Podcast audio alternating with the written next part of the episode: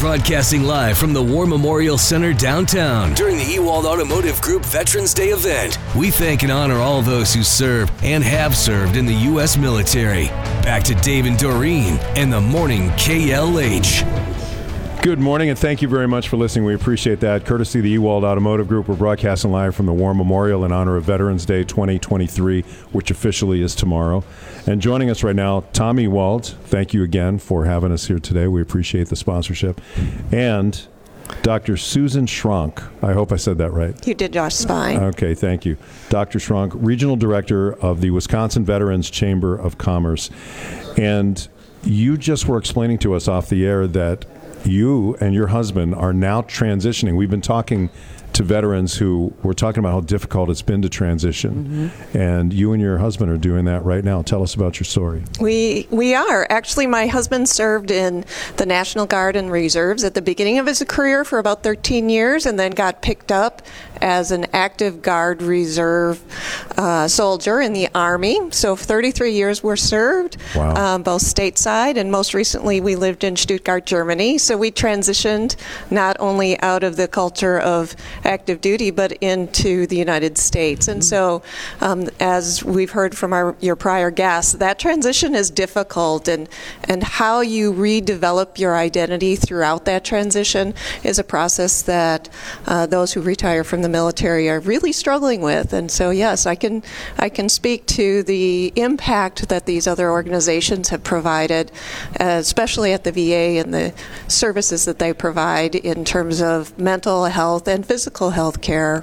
They've done a lovely job, and we truly appreciate them as a family. And what do you do at the at Wisconsin Veterans Chamber of Commerce? Sure. So the Chamber's been around since 2015. Um, our primary goal is to not only provide the tools and resources for veterans who are starting their own business and growing those to a million dollar or more, um, those entrepreneurs, but we also work with the larger corporations across all industries uh, to um, not only provide, uh, to work with our partners who provide job services, but to try and create create those environments where a veteran feels uh, more comfortable and fits into their culture and to those environments. So we try and provide those resources and trainings uh, to those larger corporations and medium sized corporations as well. Talking about uh, trying to reintegrate into society out of the military, have there been some things that have surprised you? Uh, any huge obstacles that you were not expecting? Oh well, there's uh, in everyday life there are things we don't expect, right? Right. Yeah. Um, and so as you transition out of that, certainly, you know, uh, the what I've learned about um, PTSD is it's very similar to grief. It's not that it's necessarily a daily component of a soldier or, or airman's life, um, but it shows its face at certain times that you're not expecting it. Um, and so having those resources readily available are, is an essential component. It's not necessarily that. Um, you need them every day, but right. you need them in those times of crisis. Yeah. Um, and so finding those resources across southeastern Wisconsin has been really impactful. And it's also you speak to the family reintegrating. Yes. It's mm-hmm. not just yes. the the service person, yeah. man or woman. It's the family that has to do it as well. And I think that's I don't it's not disregarded, but it's not spoken about as often. Absolutely true. And for my children, I'm lucky that they chose Wisconsin as being their home, at least three of them out of our five. Um, they'd never lived in Wisconsin throughout their entire life, but wow. somehow we've been able to uh, convince them that this is where they needed to be, and, and we're grateful that they have. Yes. Was it the winters that? well, I mean, we've we've lived in cold climates before, yeah. so uh, Ohio and New Jersey and Germany all have snow, so it wasn't snow that was the deterrent. uh, that's for sure. So you lived in Germany during the pandemic. We yeah. did.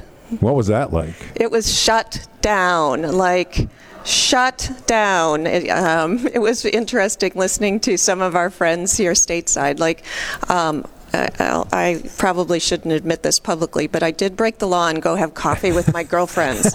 Um, we won't tell anybody. Yes, I know. I mean, had we been caught, it would have been a ten thousand dollar fine. Oh my goodness. Yeah, it was. It was a different. That's like two orders at Starbucks. Right, Yeah, right. right. Yeah. Exactly true. Yes. But yeah, the lockdown is, was hard. It was hard on everyone, Yeah. without a doubt.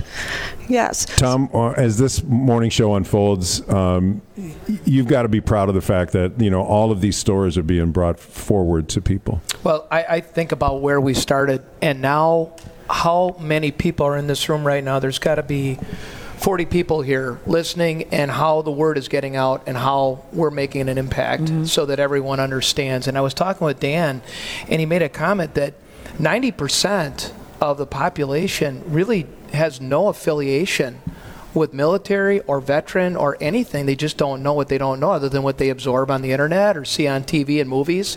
So I think it's just really important. We That's need to get shocking, this, isn't we it? need to get this word out. So Yeah. It is important. and, and I want to thank Dr. Susan for coming because um, she was here right when we opened up at She 5:30. But we, we're a little bit newer member of the Chamber of Commerce as a company, um, a couple of years now, and uh, we're looking forward to some great things that we can do to try to align the things we do with transportation, jobs, different things, education, things we can provide to help the chamber as well. Well, thank you very much for your service Yes. and your husband's Yes. service, and thank you for explaining what it's like to try to transition back into Yeah. society here. Sure, and if I could say, just as a, a military spouse as well, as employers are looking for folks, please do not discount the military spouse. Um, they have an unemployment rate of over 20% generally, and uh, their skills are not necessarily seen on a resume. So keep those military spouses in mind um, when you're looking for new employees. And, Great advice. Yes. Thank Thank you. you. Thank you, Dr. Susan. Thank Tommy you. Wald, thank, you very much. Tom.